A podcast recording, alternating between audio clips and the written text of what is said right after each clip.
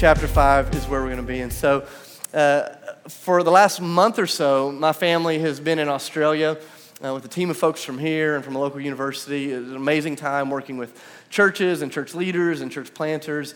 And uh, we got back uh, about a week ago, and it's been this kind of amazing and yet uh, trying adjustment back home. If you've ever traveled internationally, you know how this goes. The last section of our trip while we were gone, uh, there was a 17 hour time difference between where we were and where you guys are here in Nashville. And so Sydney and I come back last week with our three kids, we're trying to adjust from the 17 hour time difference, trying to sleep at the right times and eat at the right times and just kind of get our, our lives back on schedule. And so earlier this week, I kind of thought that I had overcome the jet lag. You know, everybody's, how are you doing? I'm like, I feel great, feel fine. So Tuesday afternoon, I'm going to pick up dinner. Uh, for our family. And uh, I grab my, th- my three boys, my two oldest, kind of run out the door in front of me. We leave our apartment, we're walking through the parking lot. And all of a sudden, I start looking for my youngest son, Judah, who's 20 months old, and I can't find him anywhere. And some of you that are parents, you know what it's like to lose a kid. You kind of have all sorts of things running through your head. Like, one, you're sad because your child is now gone. Uh, if you're a man, you're scared because your wife is going to murder you. And uh, I'm like looking for Judah all over the parking lot, and I'm like calling his name. And normally he's pretty quick to come, but he will not come. And so I start running around the parking lot looking for Judah. And my middle son, Jack, who's four, starts chasing me. He's like, Dad, Dad, Dad. I'm like, Not now, buddy. I'm trying to find your brother. And he finally catches up with me and he grabs uh, my, my shorts and he says, Dad, you're holding them. And I kid you not, I look down and I'm holding Judah. It's like, you know, one of those moments where you lose your phone and you're talking on it, or you lose your keys and they're in your hand. True story, I cannot make this up, you know. And I'm like, I lost my kid while I was holding him, and I realized, okay, my brain, I didn't have much to work with in the first place, but it's it's a little slow. It's kind of moving um, a, a speed behind. So today, if I say anything that is borderline heresy, can, can you give me like a one week grace window before you write your blog, before you leave the church? You know, we'll, we'll blame this week on jet lag, and then if, if it doesn't get better next week, you can write your blog and leave the church and all that. But just realize, man, my mind has not been as sharp as I want it to be as we're trying to catch back up. But it, it, it's, it's been fun keeping up with what, what God's been doing in our church over the last month, even though it's been heartbreaking to see what God or, or what has been happening in the midst of our country. And, you know, if you've been with us as a, a church family for four or five months now, we have been talking about everyday discipleship. In other words, we've been asking the question what happens when church people move beyond church? What happens when we realize we need more than songs and sermons and good friends and good house churches and good community groups? What happens when people say we are serious about following Jesus? So, for the last you know, several months together, we, we took seven or eight weeks and we looked at how Jesus related to the Holy Spirit and to his Heavenly Father. And we said, what if we modeled our upward lives the way that Jesus did? And so, all of a sudden, as disciples of Jesus, what if we related with God the Father, Jesus the Son, and the Holy Spirit the way that He did? And so we spent about seven weeks talking about discipleship from that angle. And then we spent about seven weeks talking about discipleship in regards to community. How did Jesus engage with His spiritual community? And what does that mean for us? And then for the last six or seven weeks, we've been talking about how Jesus released His disciples to live on mission in the world because discipleship that does not lead to mission is not discipleship. And I want you to hear that very clearly. Discipleship that does not lead to mission is not discipleship.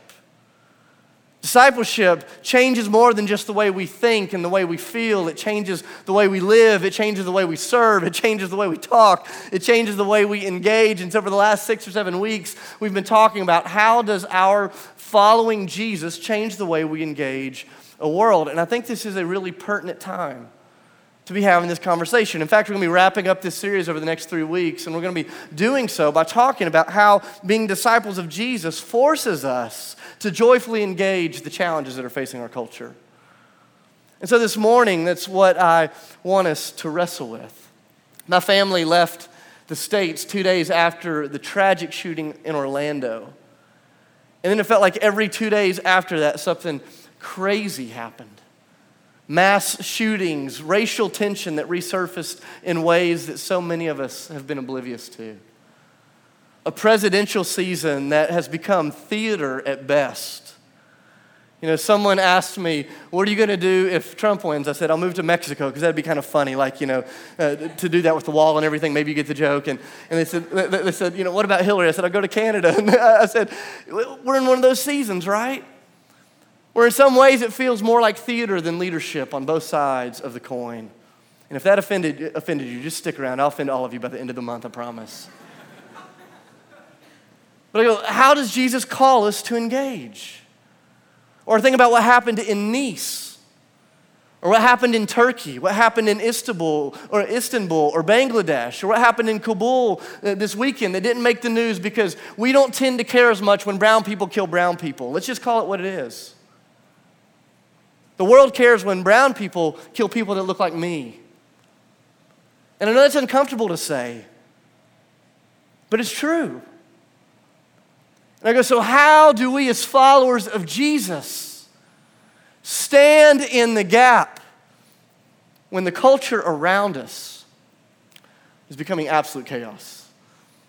Our family came back to the States last week and we had a layover in Los Angeles. And the, the morning we touched down, we had a few hours there in the airport. And I uh, pulled up my phone and just was trying to catch up on the news. You know, I hadn't read much while I was gone.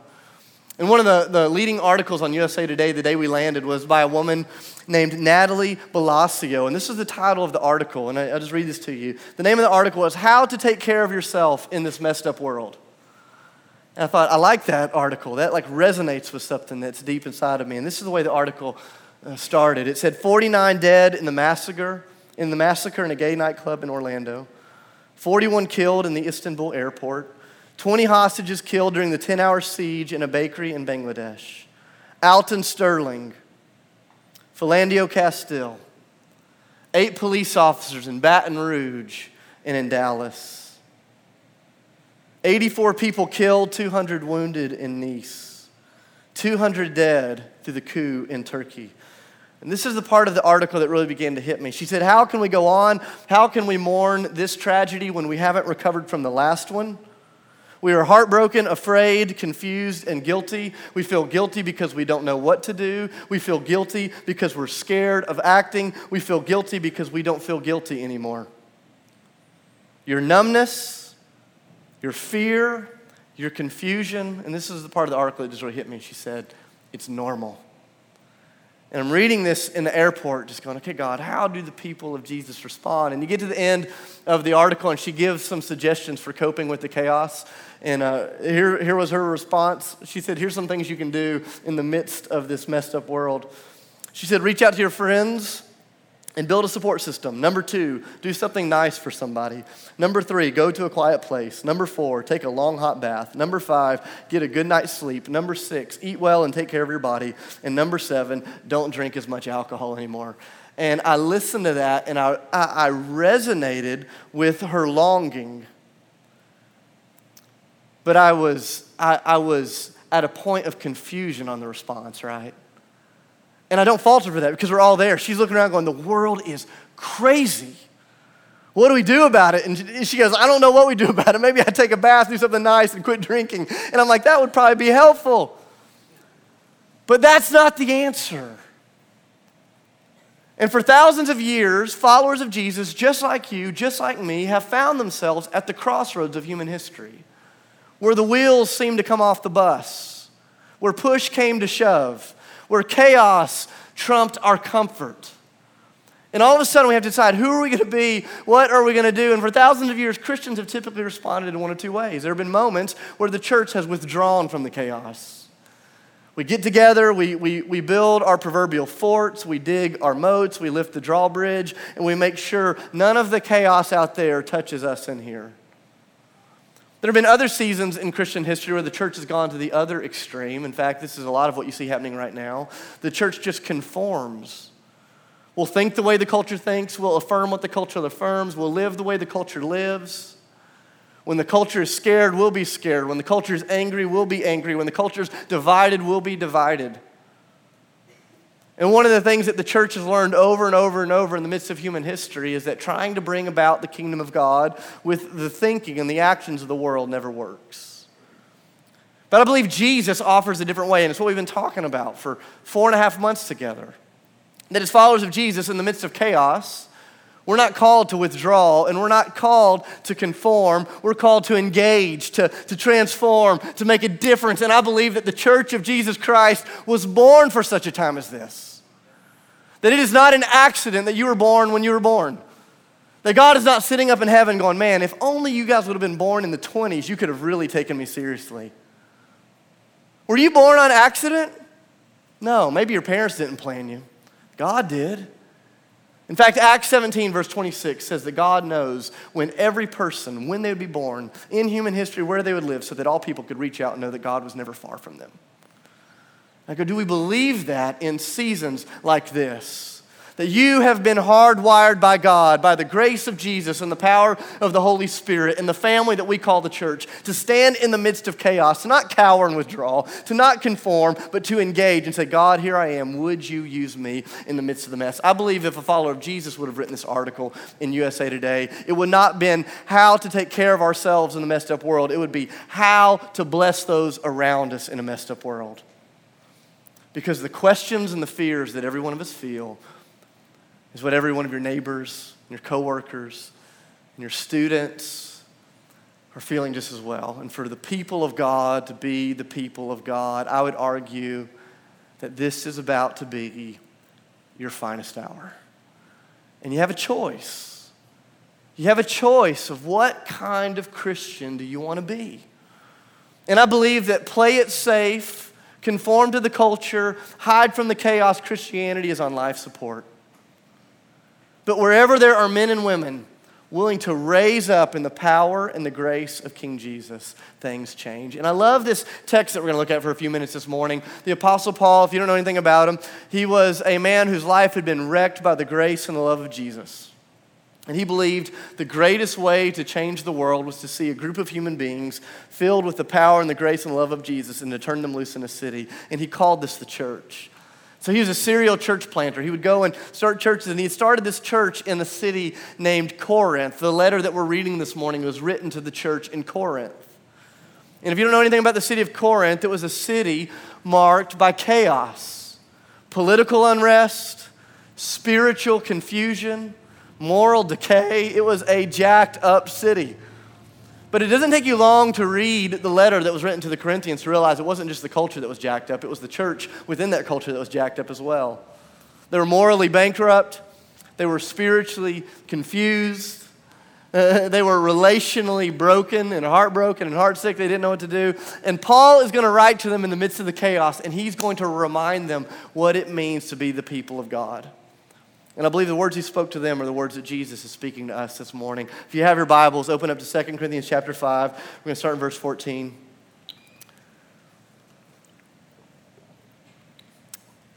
That's what the Word of God says. It says, For it is Christ, what? What's that word? It is Christ. Say that again. For it is Christ. For it is Christ.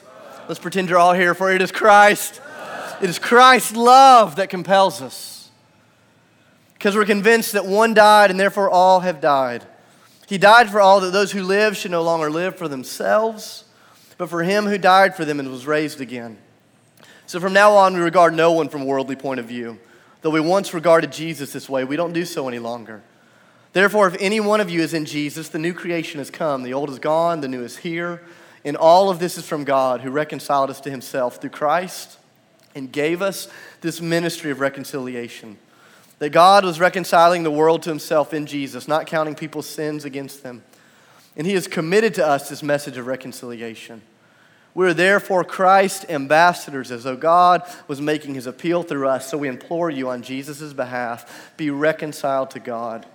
God made him who had no sin to be sin for us, so that in him we might become the righteousness of God. So, as God's co workers, we urge you do not receive God's grace in vain, for God has said, in the time of my favor, I heard you. In the day of my salvation, I helped you. I tell you, now is the time of God's favor. Now is the day of salvation. This is the word of God out of 2 Corinthians chapter 5 and chapter 6. And Paul is going to look at this church, this group of disciples. And I love the place that he is going to begin. He says, The people of God because we care about justice, the people of God, because we care about the chaos of the world, the people of God are never just spectators. We never just sit on the sidelines and watch the world rot away. The people of God are not Monday morning quarterbacks. We are the roll up your sleeves, the get your hands dirty, the stand in the gap, take action, not spectators, but participants. But Paul says, I want you to notice what it is that propels followers of Jesus to action, because there are a lot of people that take action in the world. But what motivates us towards action is an entirely different force. That's what he says. Look back at verse 14. He says, For it is Jesus' love that compels us or propels us or moves us from the sidelines onto the field. He says, the church, when we see the world around us falling apart, we're not motivated by anger or fear or hatred or the desire to hold on to power. It's not the pursuit of comfort. It's not protecting our nationality. That's not the thing that moves the people of God to action. What moves the people of God to action? It's love. It's the love of God. The love that God shown towards us in Jesus, that while we were still sinners, Christ died for us. That's the scripture's way of saying when you were contributors to the chaos, God came for you. And now you go out with that same sense of love. That when the scriptures speak of love, they're not talking about the, the fleeting emotion of teenage romance or the subject of some romantic comedy. When the scriptures are talking about love, is talking about the self effacing, self dying, self sacrificing, incomparable, inescapable, incomparable love of Jesus Christ towards the earth. For God so loved the world. Was it for God so loved the saved?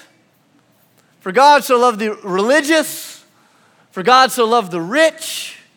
For God so loved the white? No, it's for God so loved the world that he sent, he gave his only son. And Paul says, when your heart collides with that reality of love, not just a concept, but the person of Jesus, he says, when you encounter that love, that love will not allow you to stay put in your seats.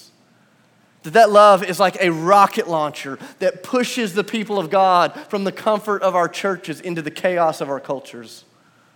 And that things change when the people of God come face to face with the inexhaustible love of Jesus. He says, What are we propelled by? He says, We're propelled by love, but he doesn't stop there. He doesn't just say, Hey, you're propelled by love. He says, You've also been positioned as ambassadors. Says, You've been propelled to action because of God's love. He says, But you have been positioned as an ambassador, or something to do. Jump down to verse 20. I want you to see this. He says, Because we're therefore Christ ambassadors. I don't know if you write in your Bibles, you should underline that phrase. As though God Himself were making His appeal through us. So we implore you on Jesus' behalf be reconciled to God. I don't know if you've ever really thought in depth about what an ambassador is, but an ambassador is so much more than a cheerleader. An ambassador is someone who has been given the responsibility to both represent and to establish something on behalf of their king. And so, our ambassador to the Middle East has been charged to, as they go into the Middle Eastern countries, to, to be a fair representation of the leader that has sent them. And Paul is reminding us of this as followers of Jesus. He's saying, You have been sent as an ambassador, you have a responsibility to bear. It doesn't matter if you're a stay at home mom, a mechanic, an accountant, a student, unemployed. Doesn't matter if you're a school teacher or a cancer researcher. Doesn't matter what your story is. Your first calling is to be a representative of King Jesus in the midst of the foreign land we find ourselves in. To be reminded that this place is not your home. And that your first allegiance is not to the country that we're in but to the name and the glory and the honor of the praise of King Jesus who has commissioned us here. And will King Jesus use us to bless this country? Absolutely. But where does our allegiance lie? In the kingdom of God. And he says, You've been sent as ambassadors, as representatives of King Jesus, to say what he said, to love as he loved, to live as he lived, to do as he does. But ambassadors don't just represent foreign powers. Ambassadors also establish safe havens, and, and places in the context of foreign countries that represent the land they just came from. I don't know if you've ever traveled uh, overseas, but in, in major foreign cities and foreign countries, there will be a U.S. embassy. And if you know anything about a U.S. embassy, they're established by ambassadors, and the embassies are there to represent the reign and the rule of the country that has sent them. And so earlier this year, Sydney and I were traveling with our kids, and there was a country that we were going to be passing through that had had a season of political unrest. And uh, one of our kind of mentors said, Hey, the first thing you need to do when you get on the ground is figure out where the U.S. Embassy is. Because no matter what's happening in the streets, if you can get to the embassy, in the embassy, they'll speak your language, they'll understand your worldview, they'll know your customs, they'll know your laws. In the embassy, things operate there as they do here. And Paul is saying something profound as he's challenging this church in the midst of a chaotic culture. He says it's not just that you're propelled by love, he says you've been sent as ambassadors to represent Jesus, but to establish heavenly embassies everywhere your feet touch. That as we gather on Sundays for worship, as we get together in our house churches, as, as we eat fish tacos at Baja Burrito, praise God He made that place. As you go to movies with your friends, as you're in community, everything we do as community of Jesus is to establish the reign and rule of heaven right here on earth. It changes the way we speak changes the way we talk, it changes the things we celebrate and the things we mourn. It changes the way that we love. It changes the way we steward our sexuality. It changes the way we handle our finances. It changes the way we handle truth and grace and love and truth. That in this community, the world that is marked by chaos is supposed to be getting a glimpse of heaven's aroma that this group of people is supposed to be the preview before the movie that stirs the sentiments for the great coming attraction of King Jesus setting his feet down on this earth again and changing everything as we know it. That there's something about the church that's supposed to create this embassy. Out there may be chaos, but among us, there's not black and white, male and female, young and old, rich and poor, educated and uneducated. It's as Paul says in the book of Colossians there are people saved by Jesus. And the way we treat each other becomes this fragrant aroma for the world around us. Paul says, You are propelled by love, verse 14. You are positioned as ambassadors, verse 20. And he says, And as ambassadors, you have important work to do. Look back at verses 18 and 19. He says, All of this is from God, who has reconciled us to himself through Jesus Christ. And he's given us this ministry of reconciliation that God was reconciling the world to him in Jesus. Listen to this phrase right here not counting people's sins against them. How amazing is that? He's committed to us this message of reconciliation. So we are therefore Christ's ambassadors as though God is making his appeal to us. So we implore you on Jesus' behalf, be reconciled to God.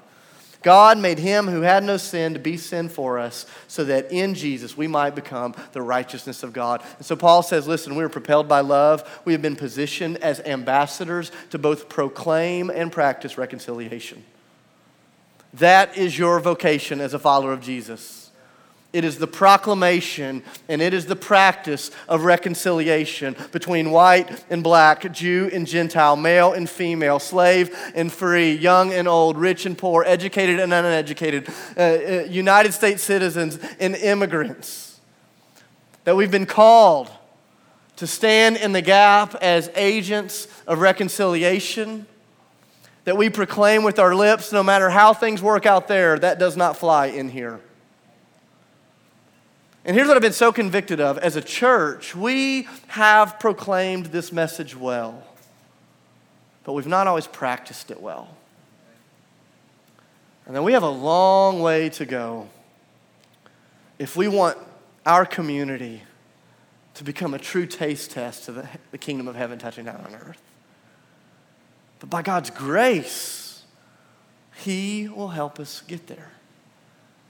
And it's the decision that every one of us have to make as we think about what it means to be a follower of Jesus. To be a follower of Jesus is not about checking the right box on the test.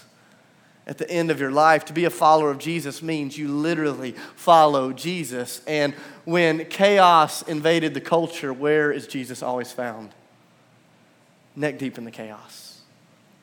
That he doesn't withdraw and he doesn't conform, but he engages in church. I believe our finest hour has yet to come. But the, the chaos we face is, is very real. It's very real. Like, it's not a Christian thing to say, hey, be hopeful, everything's gonna be okay. That's not, that's not the way the scriptures paint it. The scriptures give us this ability to speak the truth and then to live in hope. To say, man, everything is falling apart in some ways, and Jesus Christ is the only answer. But we have hope because we know the way the story ends. I wonder sometimes when I listen to my brothers and sisters talk if all of us have read the way this book ends. Do you know the way the book ends? It ends well. It ends well. A lot of us are living as though we don't know the way the story unfolds. And so we know the way the story ends. Let's arrange our lives and our spirits and our dispositions and our work as though we believe the way the story ends. Paul says, Don't hide, don't conform. He says, Be propelled by your love to stand as an ambassador of that love, both proclaiming and practicing the reconciliation that Jesus has so freely given you in himself. Because Christ Jesus himself took all the sins of the world, of every racist, of every bigot, of every oppressor, of everyone who has done the oppressing, of everyone that has been oppressed. Jesus took all of that on his shoulders so that in the greatest exchange in human history, he might take our guilt and he might give us his righteousness. So that the outworking of that new reality is that there are a people who could stand strong in the midst of a shaking culture and saying, Man, we see things as they are, but we have hope because we know who is on the throne. Ephesians 2, verse 6 says, You have already been seated with Christ Jesus in heavenly realms. So, my question for us this morning does your perspective reflect where you've already been seated? Does your perspective reflect where you've already been seated? When you look at the chaos of the world, are you drinking in the rhetoric of hate and division and fear that comes from every side? This is not a one side or the other, it comes from every side. When you look at the state of the world, are you drinking in the rhetoric of hopelessness? When you look at the state of the world, are you drinking in the rhetoric of division and power and force? Or have you subscribed to what it was that Jesus ran on when he came as king of the earth? He says, if you want to find your life, lose it. Follow me. Let's go. That Christians were made to stand in the intersection of conflict and chaos. Do you know what the idea of reconciliation carries with it by its very definition? Chaos. If you need reconciliation, it's because things are at odds. And God is saying, listen, here's the ministry that I've entrusted the church with it's reconciling. Where will the people of God be? In the times we find ourselves in. I'll tell you where I'm going. I'm going with Jesus, walking into all the mess. Any of you that want to come with me, let's do it. Jesus says in Matthew chapter 24, as wickedness increases on the earth, some of you will lose your love for Christ. It's just been the thing I've been praying for you, that you wouldn't.